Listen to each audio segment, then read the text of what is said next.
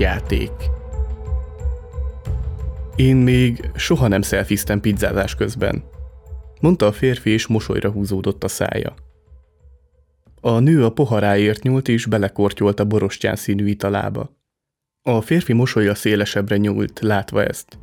Remélte, hogy az alkohol lassan, de biztosan növeli annak az esélyét, hogy végül közelebbről is megismerhesse a gyönyörű vacsora partnerét.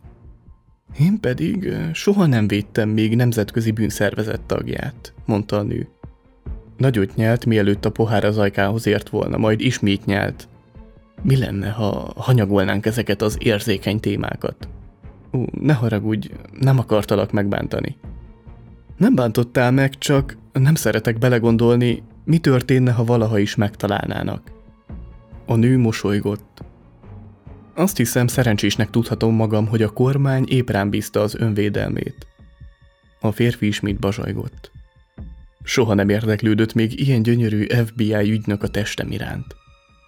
A nő hosszan és mélyen a férfi szemébe nézett. Amit mondani akartam, az az volt, hogy... Amit mondani akartam, az az volt, hogy... Ú, tudom, mire gondol, emelte fel ismét a poharát. Igazán? Igen, az éjszakák nagyon magányosak lehetnek a tanúvédelmi programban. A férfi kissé közelebb húzódott székével a nőhöz. Ez azt jelenti, hogy soha nem tudtam volna elképzelni, hogy valaha is megszegjem a szabályokat. Mostanáig.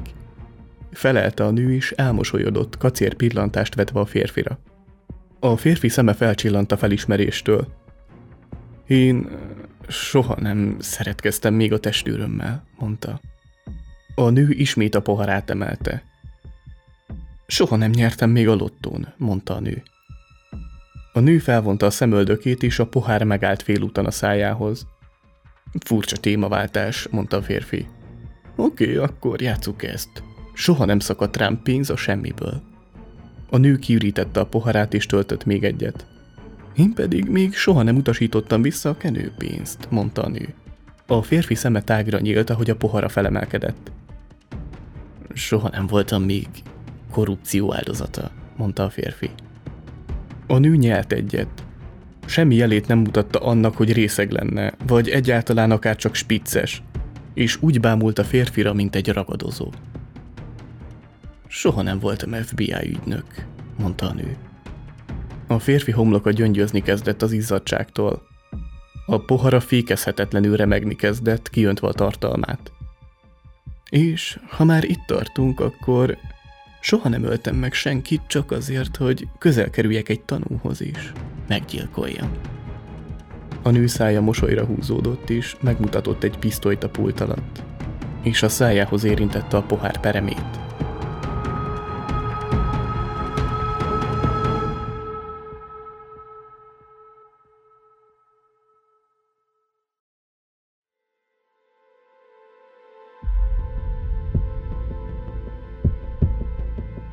A furcsa szomszéd. Ez még tavaly télen történt. A férjem szem és én egy új házba költöztünk Texasba. A környéken nem éltek sokan, maximum 20-25 ház volt. Csomagjainkat becipeltük a házba, miután a költöztető cég alkalmazottjai a teherautóról lepakolták azokat a küszöb elé. A szemem a szemközti ház ablakára szegeződött, az út másik oldalán. Láttam valakit, egy nőt az ablakban. A függöny mögül lesett minket. Amikor észrevett, hogy ránézek, azonnal behúzta a függönyt. Kicsit furcsán éreztem magam ettől, de nyugtáztam, hogy biztos csak kíváncsi. Nem tulajdonítottam neki nagy jelentőséget. Gyakran megesik az ilyesmi, amikor új emberek költöznek a szomszédba. A ház hangulatos és kényelmes volt. Nagyon boldog voltam. Aznap este éppen vacsoráztunk, amikor csengettek. Nem vártunk senkit, így a férjem kérdő nézett rám, és azt kérdezte, ki lehet az? Megvontam a vállam, és azt válaszoltam. Fogalmam sincs, megyek és megnézem. Ahogy kinyitottam az ajtót, egy 70-75 év közötti nőt pillantottam meg. Ott állt, nyugtalanító mosolyjal az arcán. Rögtön kínosan éreztem magam. Igen? kérdeztem. Az asszony még szélesebbre húzta mosolyát, és karcos hangon azt mondta. Üdvözlöm, kedveském! Miss Miller vagyok, a szemközti házban lakom. Szomszédok vagyunk. Láttam, hogy beköltöztek, ezért úgy gondoltam, átugrom egy kis ajándékkal üdvözléskép. Ekkor vettem észre, hogy egy tortát tart a kezében. Piros zselével a tetejére írva. Isten hozott. A felirat élénk volt és csillogott, mint a vér. Természetesen elfogadtam a tortát. Köszönöm, gyönyörű torta, igazán kedves öntől. Mona Jones vagyok, nagyra értékeljük. Aztán a nő abba hagyta a mosolygást. Még szép, hogy nagyra, mondta, szinte felcsattant, majd sarkon fordult és távozott. Bezártam az ajtót és visszamentem az asztalhoz. Elmondtam a férjemnek, milyen furcsa szituáció részese voltam. Nevetett és azt mondta, hogy ne foglalkozz vele, Mona. Az emberek néha furcsán viselkednek. Főleg, ha még idegen vagy a számukra, tette hozzá. Végül is igaza volt, így el is engedtem. Ezt a tortát hozta nekünk, mondtam, és letettem az asztalra. A férjem mindig is édes szájú volt, így rögtön felderült az arca. A vacsora végeztével úgy döntöttünk, megnézzünk egy filmet és megkóstoljuk a tortát. Az illatából ítélve vaníliás krímmel lehetett töltve. Beleszúrtam a kist, és ahogy elkezdtem felszeletelni, furcsa hangot adott. Olyan érzés volt, mintha a kis összetört volna valamit ebben a tortában. A férjem rögtön odajött mögém, és még ő is meglepődött. Fogott egy villát, és elkezdte kiválni a torta közepét, hogy megnézze, mi van benne. Azt hittem, hogy menten elhányom magam, de végül sikerült lent marasztalni a vacsorát. A torta belsejében a várt vaníliakrém helyett valami más volt. Valami furcsa, nyugtalanító és rendkívül undorító. Levágott körmök és hajszálak. A férje marcáról lehervadt a mosoly és elfintorodott. Mi a fasz? Hogy adhat valaki valakinek ilyen tortát? Teljesen összezavarodtam, nem tudtam hová tenni ezt. Lehet, hogy csak meg akart tréfálni? kérdeztem. Passz. Úgy tűnik igazad volt, Mona. A szomszédnő tényleg furcsa. A tortát azonnal a szemetesbe dobtuk. Az eset óta azzal a nővel kapcsolatos rossz érzéseim és a gyanakvás egyre csak erősödött bennem. Egyik nap a férjem dolgozott. Egyedül voltam a házban. Délután öt körül járt az idő. A tél egyre hevesebben igyekezett megmutatni jeges hatalmát. Rettentő hideg volt. Erősen fújt a szél. Amikor némileg csillapodni látszott az idő, úgy döntöttem, hogy elmegyek a közeli kisboltba. Nem volt sok minden otthon, néhány hozzávaló hiányzott még a vacsorához, és egy üvegbor is jó lett volna. Gyorsan összekaptam magam, és kimentem a házból. A nővel futottam össze. Ugyanazzal a hátborzongató mosolyjal az arcán sétált felém. Úgy döntöttem, az lesz a legjobb, ha figyelmen kívül hagyom, és visszafordultam, hogy kulcsra zárjam az ajtót. De addigra ő már felsétált a lépcsőn, és a veranda közepén állt meg. Szia, kedveském! Mégy valahová? Hanyagul elmosolyodtam, és azt mondtam. Igen. Hogy tetszett a torta, drágám? kérdezte, ezúttal nagyon meglepődtem a merészségén. Ránéztem. Ne haragudjon, de sietnem kell. Éppen elsétáltam volna, amikor egy teljesen váratlan kérdés szegezett nekem. A nevemen szólított is így szólt. Na, kérdezhetek valamit? Hátra fordultam. Tessék, Mrs. Miller. Te terhes vagy? Bár akkor még nem voltam, a kérdés nagyon tolakodónak is rendkívül személyesnek találtam. Elvesztettem a türelmem, és már nem akartam játszani, mintha mi sem történt volna. Na, ide figyeljen, Miller asszony. Szerintem most átlépte a határt. Alig ismerjük magát, és őszintén szólva, nem is vágyunk rá, hogy ez változzon. Nem akarom, hogy a közelünkben legyen. Ugye érti? Jobb lenne, ha most elmenne, és innentől kezdve a saját dolgaival foglalkozna. Dühében teljesen kivörösödött az arca, de aztán hideg és kimért hangon szólalt meg. Nincs más választásotok, kedvesem. Végül is szomszédok vagyunk. Aztán sarkon fordult és elment. Amikor a férjem hazaért a munkából, elmeséltem neki az egészet. Megdöbbent. De megnyugtatott, hogy nem lesz semmi baj. Viszont jobb lesz, ha ezentúl elkerüljük őt. Eltelt néhány nap, és ez idő alatt nem is láttuk Mrs. Millert. Egyik este a hátsó udvarra indultam, hogy kidobjam a szemetet. A hátsó udvarunk tulajdonképpen egy kis kert volt. A férjem néhány egynyári virágot ültetett néhány zöldséggel együtt, mint például a koktélparadicsom és a csili. Ahogy a vacsorára szánt bab csomagolását a szemetesbe dobtam, megakadt a tekintetem a kerítésünkön. Kívülről hamunyomat láttam a kerítésünk körül. Végig sétáltam a kerítés mentén az udvaron, és azt tapasztaltam, hogy négyzet alakban nem csak a kerítést, de még a házunkat is összekenték hamuval. Ez félelemmel töltött el. A férjem is megnézte, és azt mondta, hogy valószínűleg éjszaka csinálta valaki, amíg aludtunk. Nagyon jól tudtam, hogy ki lehetett az elkövető. Hát is akartam menni ahhoz a szomszédasszonyhoz, hogy számon kérjem, de a férjem megállított. Mona, nem vádolhatjuk őt mindenféle bizonyíték nélkül. Ezután lemosta a hamucsíkokat, és aludni tértünk. Persze én egész éjjel alig aludtam, csak forgolódtam az ágyban. Amikor sikerült néhány percre lehúnynom a szemem, azonnal rémámok ugrottak elő. Reggel kimerülten ébredtem, és a félelem egy cseppet sem enyhült. Vasárnap volt.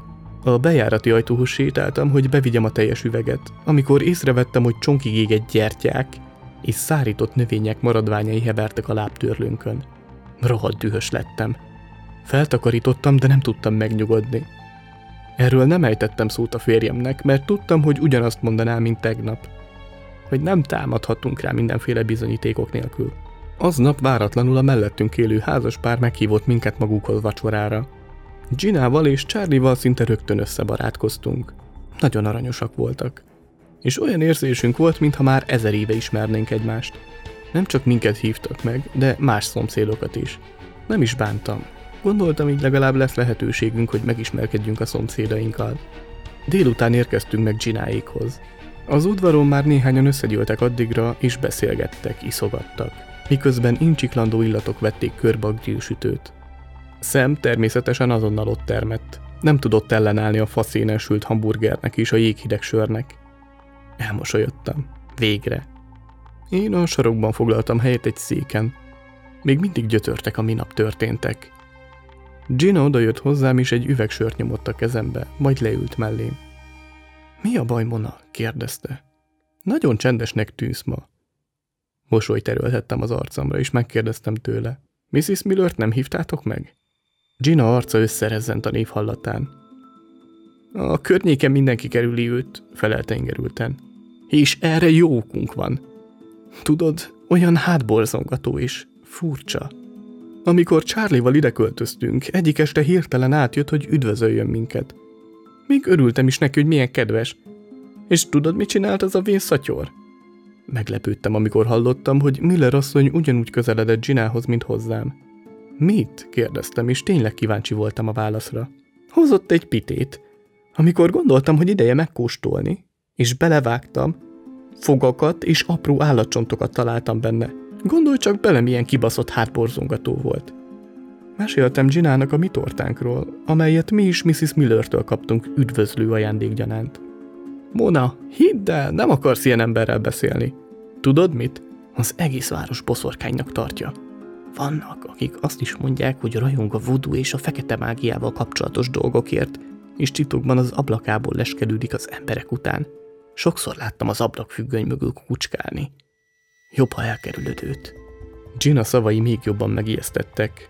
A buli után hazaérve leültem a gép elé, és az interneten keresgéltem a fekete mágiával kapcsolatos dolgok után. Azt olvastam az interneten, hogy a gyertyák és a füstölők elégetése valójában a voodoo rituálék része, Móresre akartam tanítani a vénasszonyt, ezért kidolgoztam egy tervet. Egyik reggel a verandán ültem. Az utcát bámultam, amikor megláttam Mrs. Millert, amint elhagyja a házat, és beül a régi piros autójába, majd elhajt. Megfigyeltem már, hogy csak kétszer megy el otthonról hetente. Akkor is csak azért, hogy bevásároljon. Erre az alkalomra vártam. Amint elment, elmentem hozzá, és égő gyertyát és tömjén tettem a lábtörlőjére. Korábban meg elfogtam egy patkányt az alaksorunkban. Meg akartam kóstoltatni vele a saját főztjét. A döglött patkányt a küszöbére helyeztem. Meg akartam ijeszteni, ahogy ő is meg akart engem. Szóval hamut szórtam a háza köré, hogy úgy tűnjön, ezúttal valaki őt átkozta meg. Mindezek után hazasiettem, bezártam az ajtót, és vártam, hogy visszatérjen. Egy óra múlva hallottam az autóját. Hazaért. A nappali ablakában álltam a függöny mögé rejtőzve, és némán néztem őt. Amint kiszállt a kocsiból, az ajtajához sétált. Hallottam, hogy őrült módjára üvölteni kezdett. Torka szakadtából üvöltött, mintha szellemet látott volna. Eddig a pontig még örültem is, hogy sikerült jó ráijesztenem. Ekkor még nem gondoltam, hogy ki fog csúszni a kezemből a gyeplő. Néhány pillanatig így sikoltozott, majd összerogyott és elterült a földön. A szomszéd hívta a mentőket, akik kórházba szállították. A férjem bement a kórházba néhány másik szomszéddal együtt. Pokol ideges voltam is. Arra gondoltam, hogy a hülye kis tréfám miatt valami súlyos baja lett. Végig az járt a fejemben, hogy azt soha nem tudnám magamnak megbocsátani. Amikor a férjem hazaért, az arca nagyon komolynak tűnt. Mi az, szem? kérdeztem tőle ilyetten. Hogy van? Szem szomorú hangon mondta. Meghalt infartusban. Az orvosok azt mondták, hogy megijedt, amikor meglátta azokat a furcsa dolgokat az ajtajában is. Nem tudta kezelni a sokkot. Kíváncsi vagyok, kitette ezt vele. Nagyon beteg humoruk van manapság az embereknek. Meg sem tudtam szólalni. Leültem a kanapéra, és remegő hangon kezdtem. Gina azt mondta nekem, hogy ezért a sok vudus és fekete mágiás furcsaságért ő a felelős. Ezúttal valaki megunta a sötét kis játékait, és megleckíztette. Szem rám nézett. Ugyan már, Mona, Mrs. Miller egy magányos 70-valahány éves nő. Lehet kicsit őrült is, de nehogy azt mond nekem, hogy bármit is elhiszel ebből a boszorkányos maszlakból, amit terjesztenek róla. Elveszítette a férjét autóbalesetben, gyereke nem született, és ezután nem is keresett magának mást. Nyilván nem tudta túltenni magát a szerelme halálán, így egyedül maradt. Én meg tudom érteni. Persze azért nem kellett volna így viselkednie, de biztosan nem volt boszorkány, és nem akart rosszat ő senkinek. Egy óráig ültem ott csendben. A férjem azt hitte, hogy megrázott Mrs. Miller halála is, emiatt szomorkodom. Még vigasztalni is próbált, megnyugtatni, hogy ne rágódjak ezen. Hogy szomorú, de végül is szívrohamban halt meg. Semmit sem lehetett volna tenni a megmentéséért. Szerettem volna azt hinni, hogy a férjemnek igaza van. De még mindig nem tudom megbocsátani magamnak, hogy az én hülyeségem miatt kapott szívrohamot. Nem értek a fekete mágiához. Nem tudom, hogy az a sok vudus cucc igazi volt-e vagy sem. De azt akartam, hogy távol maradjon tőlünk. Én nem akartam, hogy ez legyen. Én... én nem vagyok gyilkos. Vagy mégis.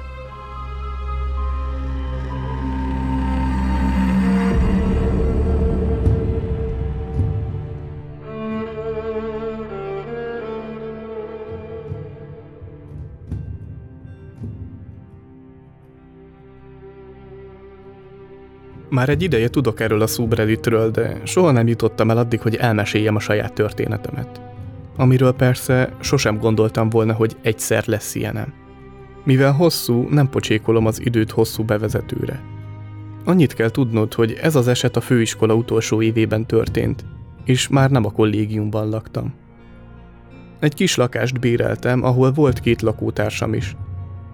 Natalie és Katie. Minden esetre Kéti aznap nem volt otthon, házi feladatot csinált az egyik iskolai épületben, én pedig hajnali háromkor felébredtem, amikor hallottam, hogy kopogtatnak a földszinti ajtón.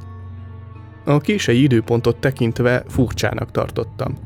De arra gondoltam, hogy valaki csak elnézte az ajtót, és majd rájön, majd elmegy.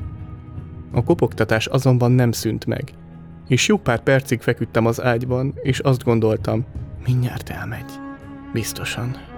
Amint az várható volt, kezdtem összezavarodni, majd kissé megrémültem ennek a személynek a kitartásától. Aztán a kopogás dörömbölésé változott, és nem tudtam tovább figyelmen kívül hagyni. Őszintén szólva valószínűleg azonnal hívnom kellett volna a rendőrséget. De éjszaka közepe volt is, egyszerűen összezavarodtam. Így felmentem a lépcső tetejére, és megláttam, ahogy Natalie az ajtó közelében áll, és azt bámulja. Tanácstalan pillantást váltottunk. Mi a fene? Ki lehet az? Hajnali három van, ez furcsa. Natalie felkiáltott és megkérdezte, hogy ki ő és mit akar. Kéti barátai vagyunk, mondta a hang a másik végén, ami férfias volt és nagyjából egyidős lehetett a hanghoz tartozó srác velünk. Pontosabban a barátja haverjai. Hallottuk, hogy kicsit maga alatt van Kéti, azért jöttünk, hogy felvidítsuk.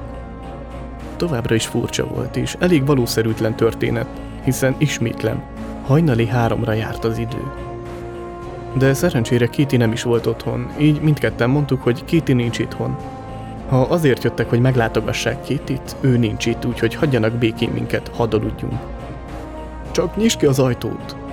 Tudom, tudom, ha korábban nem hívtam a rendőrséget, most biztosan meg kellett volna tennem. Furcsa volt azonban. Aznap este jöttem rá, miért csinálnak az emberek hülyeségeket a horrorfilmekben. Nem csak, hogy felébresztettek a semmiből az éjszaka közepén, de szürreális érzés is volt ilyen helyzetben lenni. Ilyenkor nem is merül fel benned annak a gondolata, hogy esetleg veszélyben lehetsz. Ilyen csak a horrorfilmekben és a valódi bűnügyi dokumentumfilmekben történik, és a megkérdőjelezhető hátborzongató online történetekben. Ilyen soha nem történne meg velem. Én csak egy átlagos hétköznapi unalmas ember vagyok. Nem kell hívnom a rendőrséget. Biztos vagyok benne, hogy hamarosan tisztázódik a helyzet, és minden rendben lesz. Szóval igen, Natali és én ezt tettük. Nem hívtuk a rendőrséget, helyette vitatkozni kezdtünk velük. Megint elmondtuk nekik, hogy Kéti nincs itt, ezáltal okuk sincs maradniuk. Végül Natali megkérdezte, hogy hívják őket. A találkozás során két különálló hangot hallottunk, de csak az egyik mondta meg a nevét, és anélkül küldtem SMS-t Kétinek, hogy megkérdezhettem volna, van-e ilyen nevű barátja, vagy egyáltalán ismerőse. Aztán kaptunk egy nevet, és ezt is elküldtem Kétinek. Pár perc múlva, mi alatt még mindig vitatkoztunk az idegenekkel, Kéti így válaszolt. Igen, ismerek, de nem hiszem, hogy tudja, hol lakom. Bárki is volt az ajtó előtt, ismerte Kétit. Legalábbis annyira, hogy tudja, Kéti kivel szokott lógni. És ki a barátja. Mondtam Kétinek, hogy maradjon ott, ahol van, és haza ne jöjjön, amíg nem oldódik meg ez a helyzet, és derül ki, mégis mi a fene történik itt. Végül azt mondtuk a srácoknak, hogy ha nem mennek el, akkor hívjuk a rendőrséget. Ne, ne, ne, ne, ne, ne hívd a rendőrséget, ne hívd a rendőrséget, jó? Ha valami rosszat akartunk volna csinálni már, megtettük volna, nem igaz? Hát ez a mondat nem volt valami túlságosan bizalomgerjesztő. Csak nyisd ki az ajtót, jó? A velük való érvelési kísérletek alapvetően abból fakadtak, hogy újra és újra csak azt mondták nekünk. Csak nyisd ki az ajtót, csak nyisd ki az ajtót, míg végül meguntuk és valóban kihívtuk a rendőrséget. Elrejtőztünk Neteli szobájában, mert ekkora már rohadtul féltünk. Tárcsáztuk a 911-et és elmagyaráztuk, hogy mi történik. Szerencsénkre a közelben volt egy rendőrőrs, így nem kellett sokáig várnunk, míg megérkeztek. Sajnos elkövettem azt a hibát, hogy visszamentem a nappaliba és kiabáltam, hogy hívtuk a zsarukat. De ellentétben azzal, amit gondolnátok, úgy tűnt, ez egyáltalán nem ijesztette meg őket. Csak enyhén idegesnek tűntek és folyamatosan veszekedtek. A mai napig csak feltételezni tudom, hogy egyszerűen nem hittek nekünk, vagy valami ilyesmi. Aztán hallottuk, hogy kinyílik a szomszédház ajtaja, és egy nagyon feldühödött férfi hang. Ha nem takarodtok el azonnal, én hívom a rendőrséget. Bármilyen okból is ez volt az, ami elijesztette őket. Végre elhúzták a csíkot. Hamarosan megérkezett a rendőrség, és elmeséltük nekik az egész történetet. Natalie elárulta, hogy néhányszor óvatosan kinézett az ajtóhoz közeli ablakredőnyén, és megjegyezte, hogy két srác volt, de közülük mindig csak az egyik volt az ajtóban. Hol az egyik, hol a másik állt az ajtóban, míg a másik addig a ház előtt parkoló autó vezetőülésén ült. Feltételezhetően menekülés céljából. Szóval igen, ez nem volt túl megnyugtató. Natalie szerint nem is látszottak részegnek, és határozottan nem úgy viselkedtek, mintha részegek lettek volna. A rendőrök nem sokat tehettek azon kívül, hogy egy kicsit körülnéztek a környéken, de azt mondták, hogy ha újra megjelennek az idegenek, azonnal telefonáljunk, ahelyett, hogy foglalkoznák vagy vitába szállnánk velük. Miután megbizonyosodtak arról, hogy minden rendben van, és megnyugtattak minket, elmentek, Végül felhívtuk Kétit és elmondtuk neki, hogy a rendkívül különös eseményeknek vége. A hívatlan látogatók eltűntek. Kéti hazaért, és értető módon ő is meg volt rémülve. Leültünk és megkérdeztük, ki tudhatta, hogy hol lakik. Valóban ismert hasonló nevű srácokat, de, de az elmondásunk alapján erős kétségei voltak afelől, hogy konkrétan őket is ismerte volna. Ami még ijesztőbb, hogy nem csak Kéti nevét tudták, de azt állították, hogy ismerik a barátját is. Pedig ő nem is abban az államban él, ahová iskolába jártunk. Kéti fel alá járkált és esküdözött, hogy nem ismer senkit, aki bántani akarta volna. Ekkor már hajnali 5 óra körül járt az idő. Szóval nem is állt szándékomban aludni, hiszen aznap reggel egy műhelybe mentem. Sok osztálytársamnak elmeséltem a történetet, és őket is megrémítette, Naterival egész nap minden váratlan zajra összerezzentünk, minden árnyékra, minden véletlenszerű mozdulatra. Még másnap is rendkívül nehezen tudtunk elaludni. Attól féltünk, hogy újra kopogtatni fognak az ajtón. Szerencsére nem jöttek vissza. Soha. Soha, de soha nem fogom megtudni, mit akartak aznap este. Vajon azt hitték, hogy elbújtattuk Kétit? Vagy Kéti titokban kétes alakokkal tartotta a kapcsolatot? Bántani akarták őt? Ha igen, lehet, hogy nem adták fel soha is, azóta is keresik. Vagy mindez csak ürügy volt, hogy bejussanak fiatal nők lakásába. El akartak rabolni minket. Bántani akartak. Kirabolni. Ki tudja. Igyekszem kiverni a fejemből az egészet, de bár csak tudnám, hogy az életem veszélyben volt azon az éjszakán vagy sem. De az az érzésem, hogy igen. Elvégre nem viseltek maszkot. Így ha erőszakos bűncselekményt akartak elkövetni, meg kellett volna válniuk a szemtanúktól. Húsz éves voltam, egyedül éltem egy bérház földszintjén. A nappali ablakai az épülethez tartozó kis parkolóra néztek, ami nem volt zárva. Szinte minden este fent maradtam, tévét néztem vagy játszottam. Tél volt, amikor beköltöztem, így éjszaka lehúztam a rolót, hogy távol tartsam a hideg levegőt. Jött a nyár, és nem volt klíma a lakásban. Így éjszakánként kinyitottam az ablakokat, és felhúztam a redőnyöket, hogy beengedjem a hűvös levegőt. Egyik este a kanapén feküdtem és tévét néztem, amikor az az érzésem támadt, hogy figyelnek. Az ablak felé fordultam is, megállt bennem az ütő. Egy férfit pillantottam meg. A kezét és arcát az üveghez szorította. Mindössze körülbelül egy méternyire onnan, ahol feküdtem is, engem figyelt. Vérfagyasztó sikolyt hallottam, ő pedig még csak meg sem rezzent. Rémülten felpattantam, felkaptam a telefont és sikoltoztam, hogy hívom a zsarukat. Még mindig csak ott állt, teljesen mozdulatlanul, üveges tekintettel, még csak nem is pislogott. Továbbra is csak bámult. Ekkor kiabáltam, hogy szólok a szomszédnak, és elindultam az ajtóhoz. Ekkor eltűnt. Bezártam az ablakot, és egész éjszaka ébren maradtam. Az akkori barátom átjött, és ott maradt egy teljes hétig. Ügyelt arra, hogy fel legyenek húzva a redőnyök, és leült a kanapé szélére az ablakhoz a legközelebb, hogy tudassa az esetleges leskelődővel, hogy nem vagyok mindig egyedül. A kukkoló nem bukkant fel újra, így végül megnyugodtam, és azt hittem, hogy ez egy elszigetelt eset, amikor néhány fickó kóborolt a parkolóban, akik valószínűleg kocsikat próbáltak meg feltörni. Megpróbáltam elfelejteni a történteket. Talán három hét telt el, amikor későn értem haza és leparkoltam a ház előtt.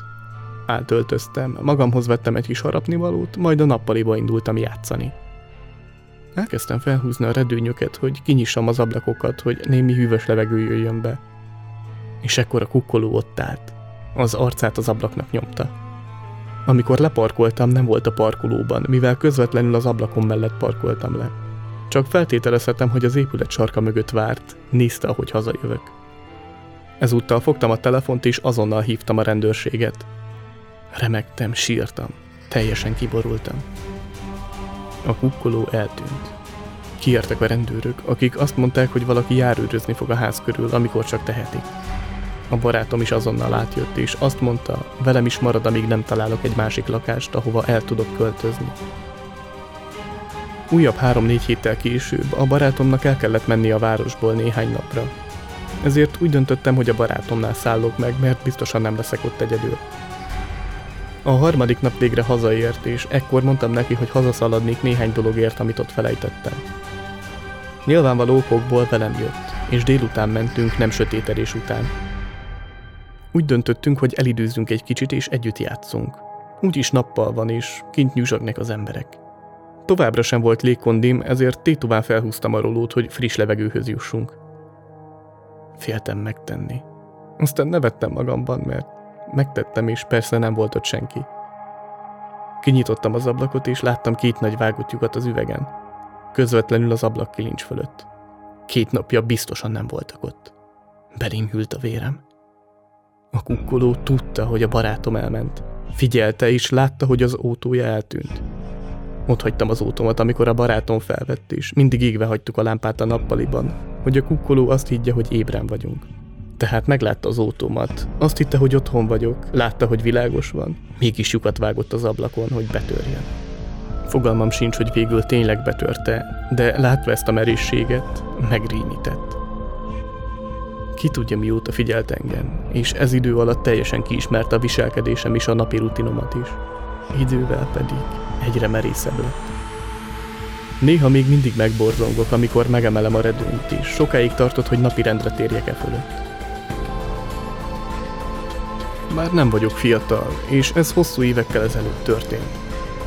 Az 1990-es évek közepén erdei tűzoltóként dolgoztam, miközben a hadsereg tartalékos katonája voltam. Felderítőként dolgoztam. Alapvetően egy óriási tűztoronyban állomásoztam, egy nemzeti park kellős közepén. A munkám olyan volt, ami ennek hangzik. Távcsövet használtam, és figyeltem a tüzet, a füstöt, és a tűz egyéb árulkodó jeleit. A legközelebbi társam vagy 6-8 kilométerre volt tőlem. A napjaim abból álltak, hogy dolgoztam a műszakomban, hosszú sétákat tettem a tűztorony körül, miközben kerestem azokat, akik esetleg illegálisan tüzet gyújtottak, és őrködtem a vadvilág felett is, vigyázva, hogy ne tegyem ki magam egy-egy medve vagy farkas támadásának. Akkoriban a műszakunk egy hét volt, majd egy hét szabadság követte ezt. Így hát a tornyokban aludtunk, ott főztünk, ott éltük az életünket. Voltak a közelben vécék és zuhanyzók. Egyik nap rábukkantam egy illegális medvecsapdára. Több ranger barátom is volt, és biztosítottam a csapdát, majd felvettem, hogy elvigyem az egyik terepjáróállomásra, ahová amúgy is ennivalóért indultam a jeeppel. Az orvadászat illegális, és természetesen ez alól a park sem kivétel, és már akkor is hatalmas pénzbírságot kaptak az ilyesfajta tevékenységet végző gazfickók, sőt, néhányan még börtönbüntetést is. De ez nem rettentette el a legtöbbjüket.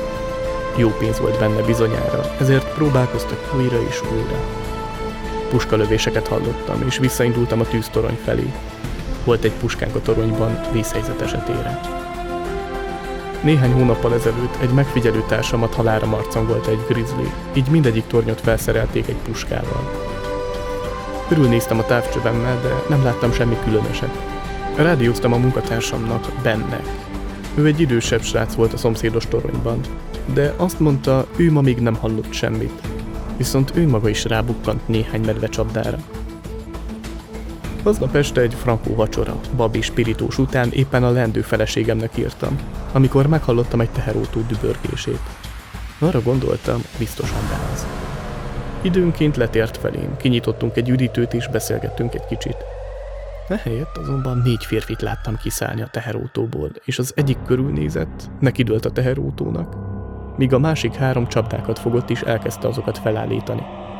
Felkaptam a puskát és a lámpámat, majd elindultam lefelé a létrán. Még csak 21 éves voltam. Földműves fia egy vidéki virginiai mezőgazdasági városból. Naív voltam. Azonnal hívnom kellett volna az erdőőröket, de ehelyett úgy gondoltam, hogy jobb belátásra tudok téríteni négy veszélyes embert egymagam. Alig érkeztem egy hé, mit csinálsz kiejteni a számon, durván ellöktek. A lámpám leesett, és hallottam, hogy recsent egyet, majd kialudt a fénye. A puskát elrúgták tőlem, és éreztem, hogy a levegő beszorult a bordáim alá, amikor hasba rúgtak. Alig kaptam levegőt, amikor két férfi megragadott, és előre lökött az erdőbe. Úgy tűnt, mérföldeket gyalogoltunk, de a valóságban valószínűleg csak egyet. Viszont észrevettem, hogy nincs hang. Az erdőben ritkán van csend, sőt soha. Az erdő maga a hangok kakofóniája, még éjszaka is. Bagyok, farkasok, tücskök, de ezen az éjszakán semmi. Hirtelen a térdemre löktek, és éreztem, hogy kicsordulnak a forró könnyeim. A szüleimre, a kisfugomra, a bátyámra és a mennyasszonyomra gondoltam, akik Virginiában voltak. Hallottam a pisztoly kattanását, ahogy kibiztosítják. Becsuktam a szemem, és imádkoztam.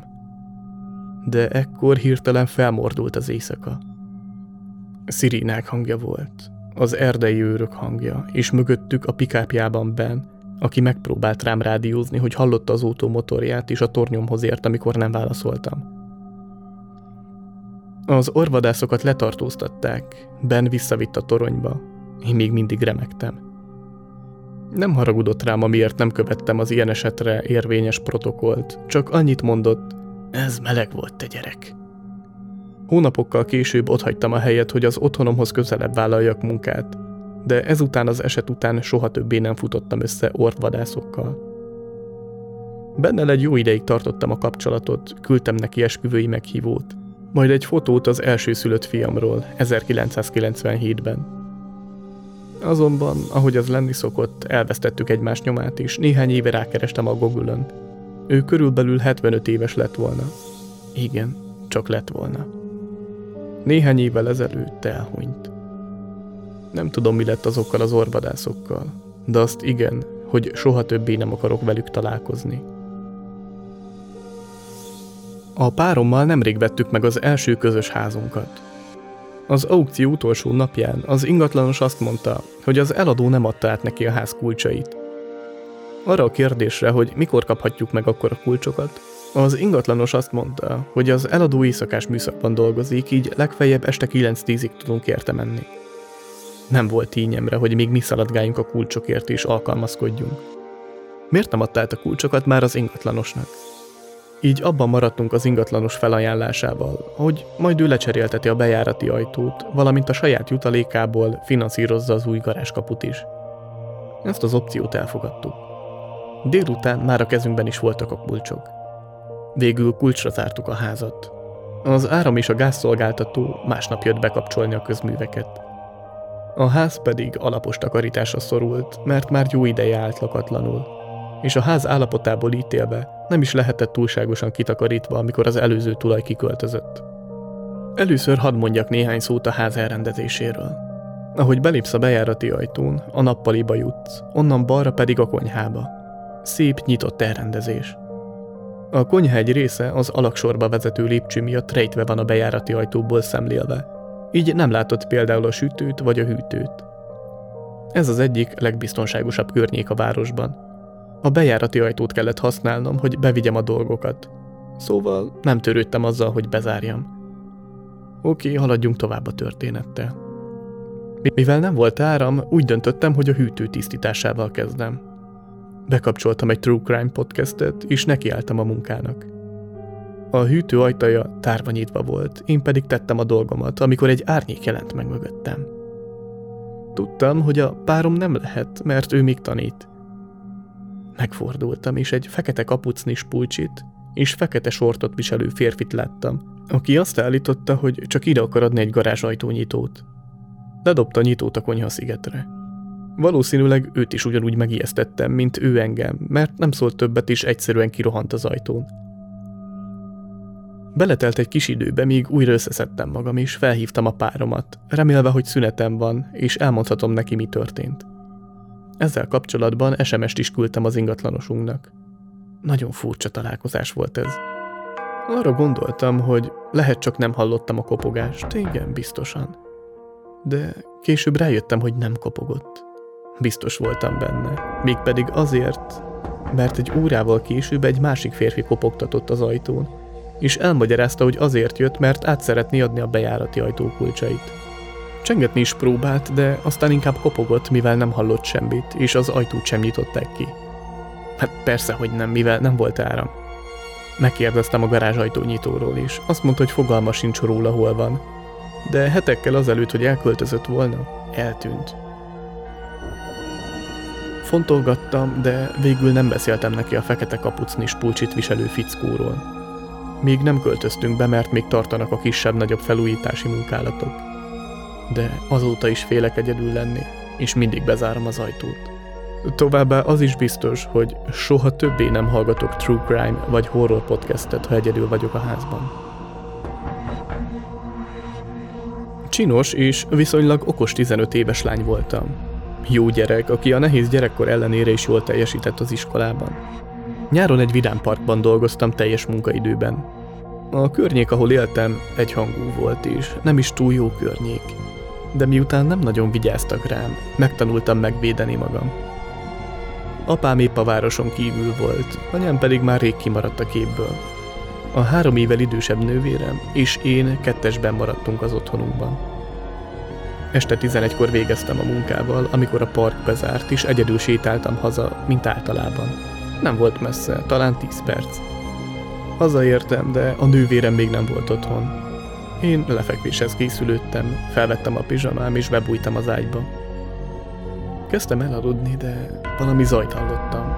Nem tudtam mi az, de nem tűnt szokásos zajnak. A hálószobám a második emeleten volt, ahová lépcső vezetett fel. A zaj után nem hallottam semmit. Nem nyomoztam, nem foglalkoztam vele. Elkezdtem visszaaludni, amikor tétóval lépteket hallottam a lépcső felől. Azonnal felébredtem, de az jutott eszembe, hogy biztosan csak a nővérem jött haza, és ő jön felfelé a lépcsőn, hiszen a szobája az első emeleten volt. Te vagy az, Vendi? Kiabáltam, de nem kaptam választ. Hé, Vendi! Továbbra sem kaptam választ, de a lépéseket még mindig hallottam. Megkövültem. De a mai napig nem értem néhány reakciómat aznap estéről. Így igazából nem tudom megmagyarázni őket. Kikeltem az ágyból, teljesen kinyitottam a rizsnyire nyitott ajtót, és kimentem a lépcsőhöz. A tetején álltam meg. Haladtam, körülbelül félúton a lépcsőn felfelé egy férfi volt, akit még soha életemben nem láttam ezelőtt. 20 éveinek elején járhatott, úgy 180 centi magas lehetett, legalábbis az én 170 centis magasságomhoz viszonyítva. Alkatra sem volt az a nagy darab vállas férfi. Sűrű, göndör szőke haja volt. Ki vagy te? És mit akarsz? kérdeztem. Hol van Vendi? Anyám pedig megmondta, hogy ne szűrjem össze a levet ilyen nőkkel. Hol van? kérdezte újra. A modorából és a vad tekintetéből úgy tűnt, mintha belet volna drogozva. Valószínűleg a parkból hazafelé tartva követett. Hirtelen nagyon dühös lettem, nem csak megijedtem, ezért üvölteni kezdtem vele, hogy tűnjön innen, mert azonnal felhívom apámat és Vendit is. Meglepetésemre meg is fordult. Lerohant a lépcsőn, és nem láttam, hova ment utána. Fogalmam sincs, hogyan jutott be, de nagyon megijesztett. Végül is egy furcsán viselkedő férfi volt, aki gyakorlatilag betört a házomba. Nem tudhatta, mi volt a szándéka, és a mai napig sem tudom. Lehet, tényleg csak meg volt zavarodva. De akár egy gyilkos is lehetett. Fogalmam sincs, hogy mit akart.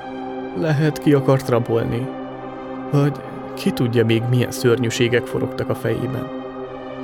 Azt hiszem az egyetlen ok, amiért elment, mert fogalma sem volt, hogy hol a nővérem Vendi.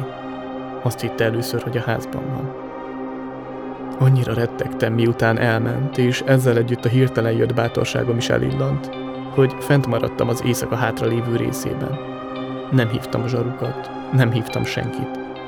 Az egyetlen ember, akinek elmondtam, mi történt, az a nővérem Vendi, aki másnap tért haza. Addig csak ültem egy hintaszékben, szorongattam a macskámat, hintáztam és sírtam. Ébren maradtam másnap reggelig, amíg a nővérem haza nem ért. A leírásom alapján fogalma sem volt arról, ki lehetett a furcsa srác, de ekkor ő is mondott nekem valamit. Néhány napja kezdődött. Kezdte. Olyan, mintha követne valaki.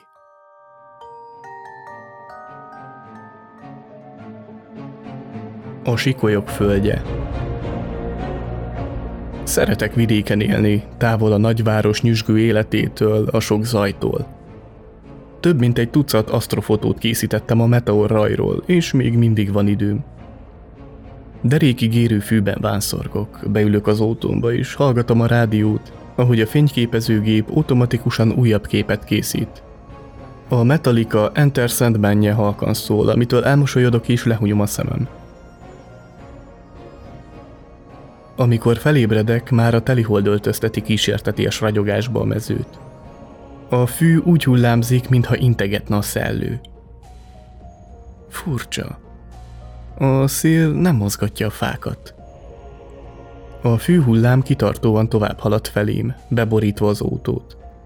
Kidugom a fejem az ablakon, és nézem, ahogy az egyik hullám elhalad mellettem.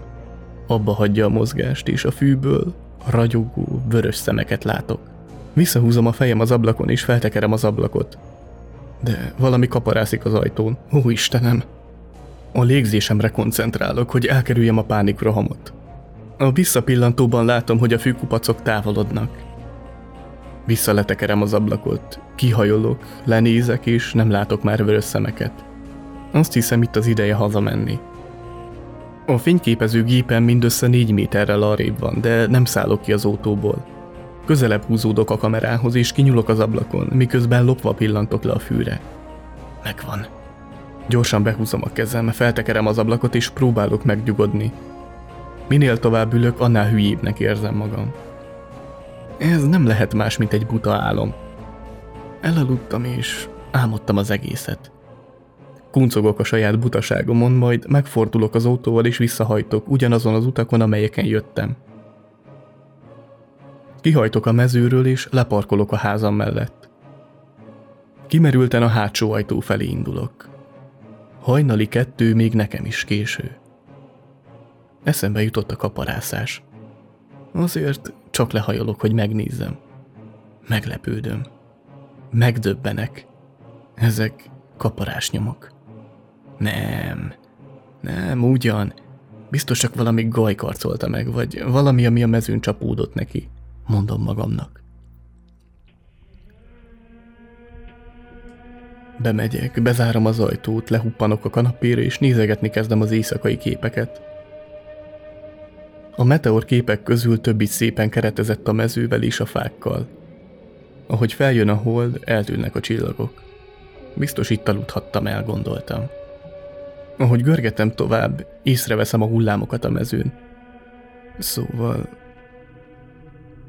Szóval ezt nem álmodtam. Kinagyítom a képet. A lélegzetem elakad. Vörös szemek. Tovább lapozok és egy másik szempárt látok. Kicsinyítem és több tucatnyit megszámolok. Belenagyítok a képbe, jobbra görgetem és egy másik szempárt látok. Visszakicsinyítem és több tucatnyit megszámolok.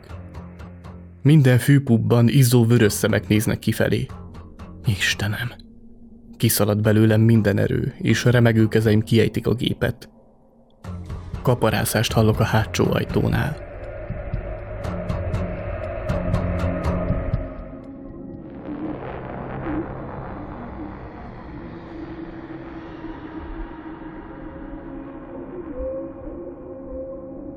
Túra Mindez egy túra során történt három évvel ezelőtt.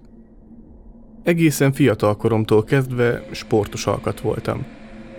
A szüleim beirattak egy sziklamászó tanfolyamra, amikor még mindössze 12 éves voltam. Évekig edzettem, és mindig is imádtam a természetben tölteni az időmet. Kirándulni mentem Juta közelében a hegyekbe, Csodálatos volt a hangulat, miközben sűrű erdőkben sétáltam, és a környéket körülvevő hegyeket bámultam. Az erdőnek más hangja van, mint bármely más tájnak. Hallottam a bagyok huhogását, a szél süvítését, és sok ismeretlen erdei lény neszelését a hatalmas fák és sötét bokrok között. A nap ragyogott, de az erdőt égbetörő, lombos fák borították, ezért napfény alig érte az erdő talaját. Természetbarát lévén szokásom volt madár lesni is. Mindig magammal viszem a távcsövemet, ha kirándulni indulok. A körülöttem lévő természet olyan csodálatos volt, hogy teljesen elvesztettem az időérzékem. Miközben azzal voltam elfoglalva, hogy egy nagy, színes madarat néztem, amint az egyik fáról a másikra szállt, arra eszméltem, hogy hamarosan lenyugszik a nap. Kicsit meg is éheztem. Rengeteg időm volt még lemenni a dombokról, így gondoltam előbb eszek, hogy energiához jussak. Leültem egy közeli fa alá, és elővettem a szendvicseket, amiket indulás előtt készítettem. Evés után felálltam, és a karórámra pillantottam. 17.30-at mutatott, ami a városban nem olyan késő, de az erdőben a délután éjszakának tűnhet. Elővettem a fákját és meggyújtottam. Hatalmas villám csapott le a távolban ekkor. Felnéztem az égre, és észrevettem, hogy a sötét felhők összegyűltek fejem fölött, készen állva, hogy bármelyik pillanatban szakadni kezdjen. Nem számítottam esőre, hisz előtte ellenőriztem több forrásból is a várható időjárást, és mindenhol ragyogó napsütést, tiszta égboltot jósoltak. Ezért nem hoztam magammal esőkabátot. Egy kicsit aggódtam, és szaporázni kezdtem a lépteimet. Fejben kiszámoltam, hogy fél óra egyenes séta után elérem a lefelé vezető utat. Séta közben folyamatosan a fejem fölött zúgó sötét felhőkre gondoltam, és a fák között sebesen süvítő szélre. 15 perc múlva nagy esőcseppek kezdtek aláhullani a fák fölött, és a következő pillanatban hatalmas zivatar tört ki. Izgalmas volt, de egyben ijesztő is. Egy mély, sötét erdőben voltam, egy zivatar kellős közepén. A szél annyira felerősödött, hogy alig bírtam menni. A nehéz esőcseppek elérve a bőrömet, szinte átszúrták azt. Fogalmam sem volt, hogy mit csináljak. Futásnak eredtem, de beleléptem egy gödörbe. Elvesztettem az egyensúlyomat, és elterültem a nedves talajon. Annyira hevesen esett, hogy nem vettem észre a gödröt. A zseblámpám egy hangos recsenés kíséretében eltört, és az ijesztő sötétség azonnal körülvett. Nagy nehezen feltápászkodtam. Tíz perc séta után ebben a rímes viharban rá kellett jönnöm, hogy eltévedtem. Ránéztem az órámra, és este nyolcat mutatott. Ekkora már rég le kellett volna érnem a hegyről, miközben még mindig ebben a sűrű erdőben bolyongtam. Sehogy sem tudtam segítséget hívni.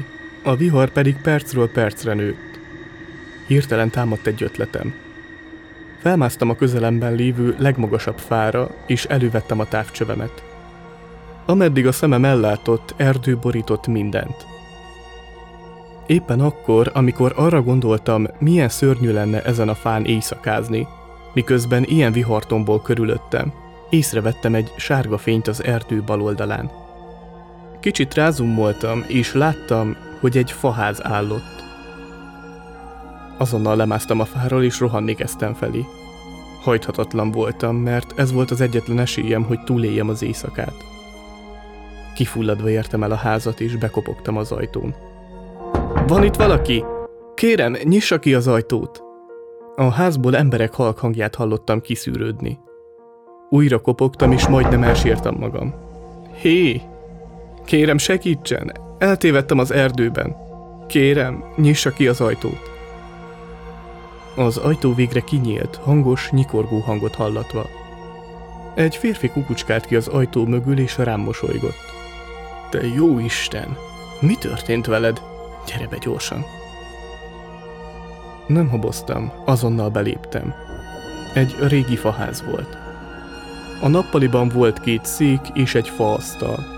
A hátsó falnál egy kis kandalló állt. A férfi adott egy törülközőt, és azt mondta, ülj a kandalló mellé, az majd átmelegít, megyek és szólok a feleségemnek.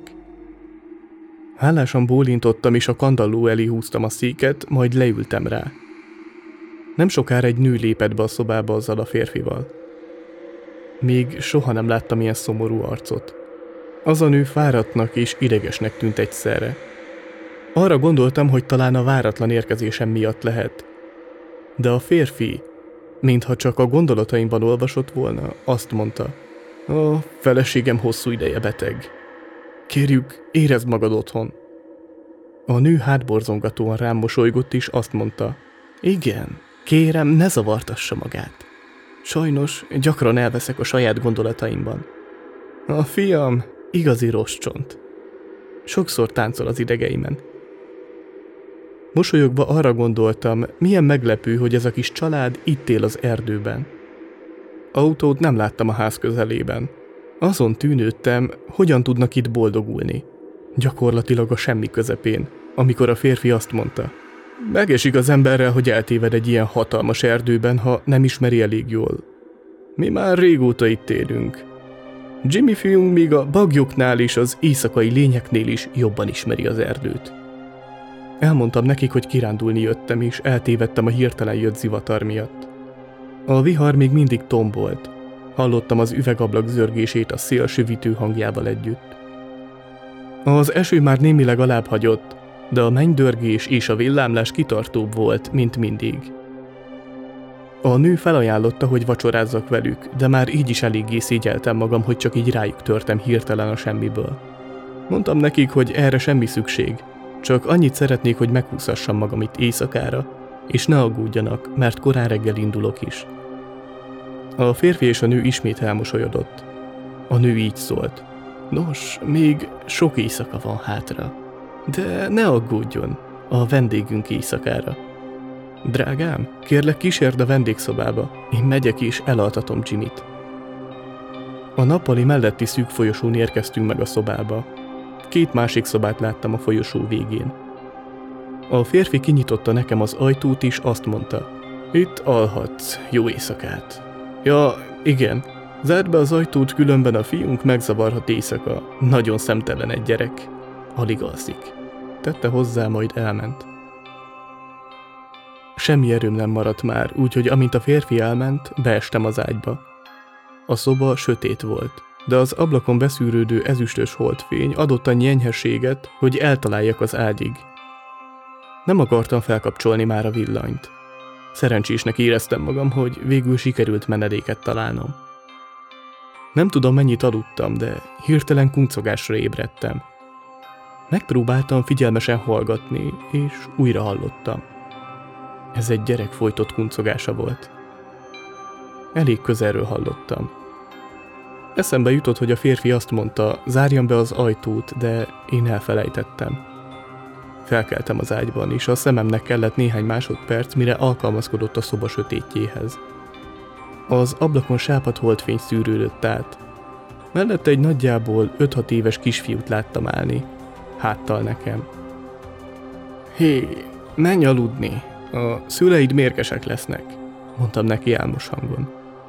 Fel akartam kelni, hogy bevigyem a kisfiút a szobájába, de akkor a szívem majd kiugrott a helyéről.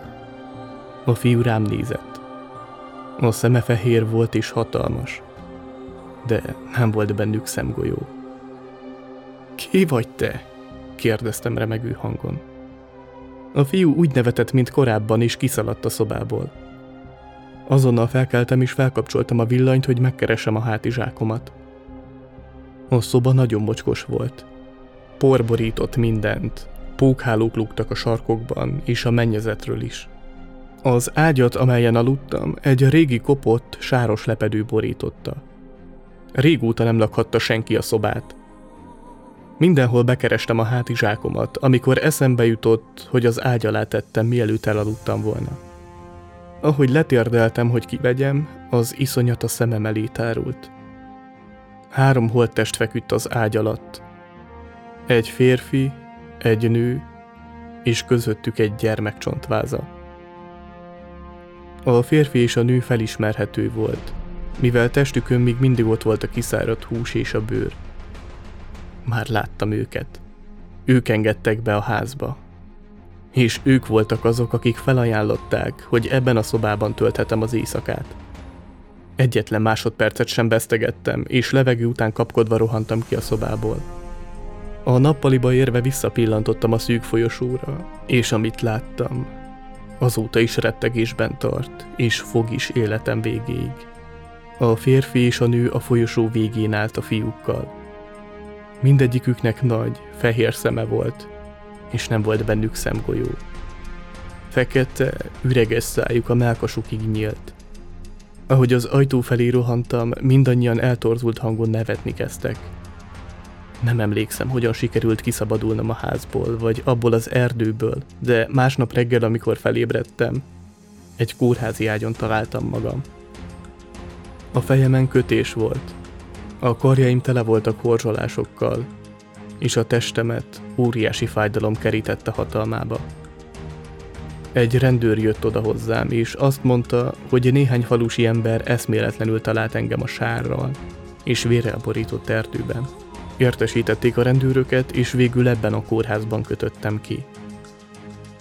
A rendőr minden részletre rákérdezett, és minden gondolkodás nélkül elmondtam neki mindent, amire emlékeztem.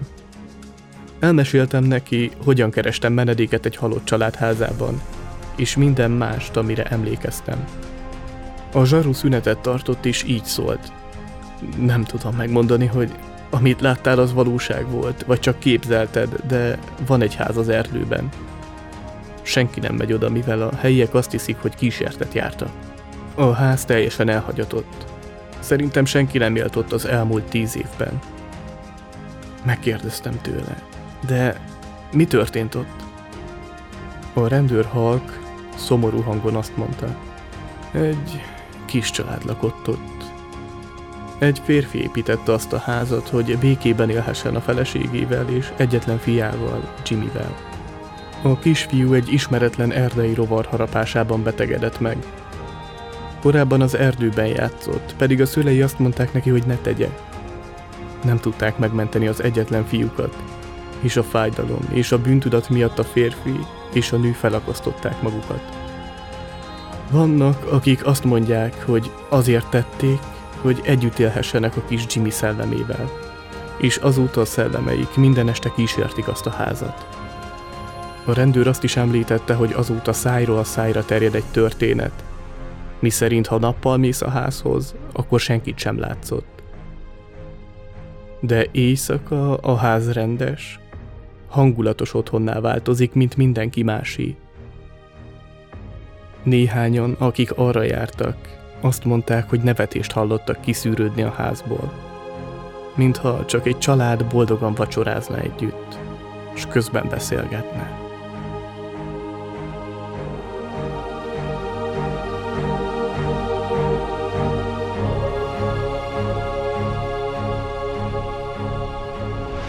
Ha tetszenek a történetek, és szívesen hallanál még hasonlókat az előadásomban, iratkozz fel a YouTube csatornára, de ha hozzám hasonlóan te is podcast rajongó vagy, akár borzonghatsz úgy is, hogy a kedvenc podcast platformodon hallgatod a műsoraimat. A YouTube csatorna és a podcastek közvetlen elérhetőségét a leírásban találod.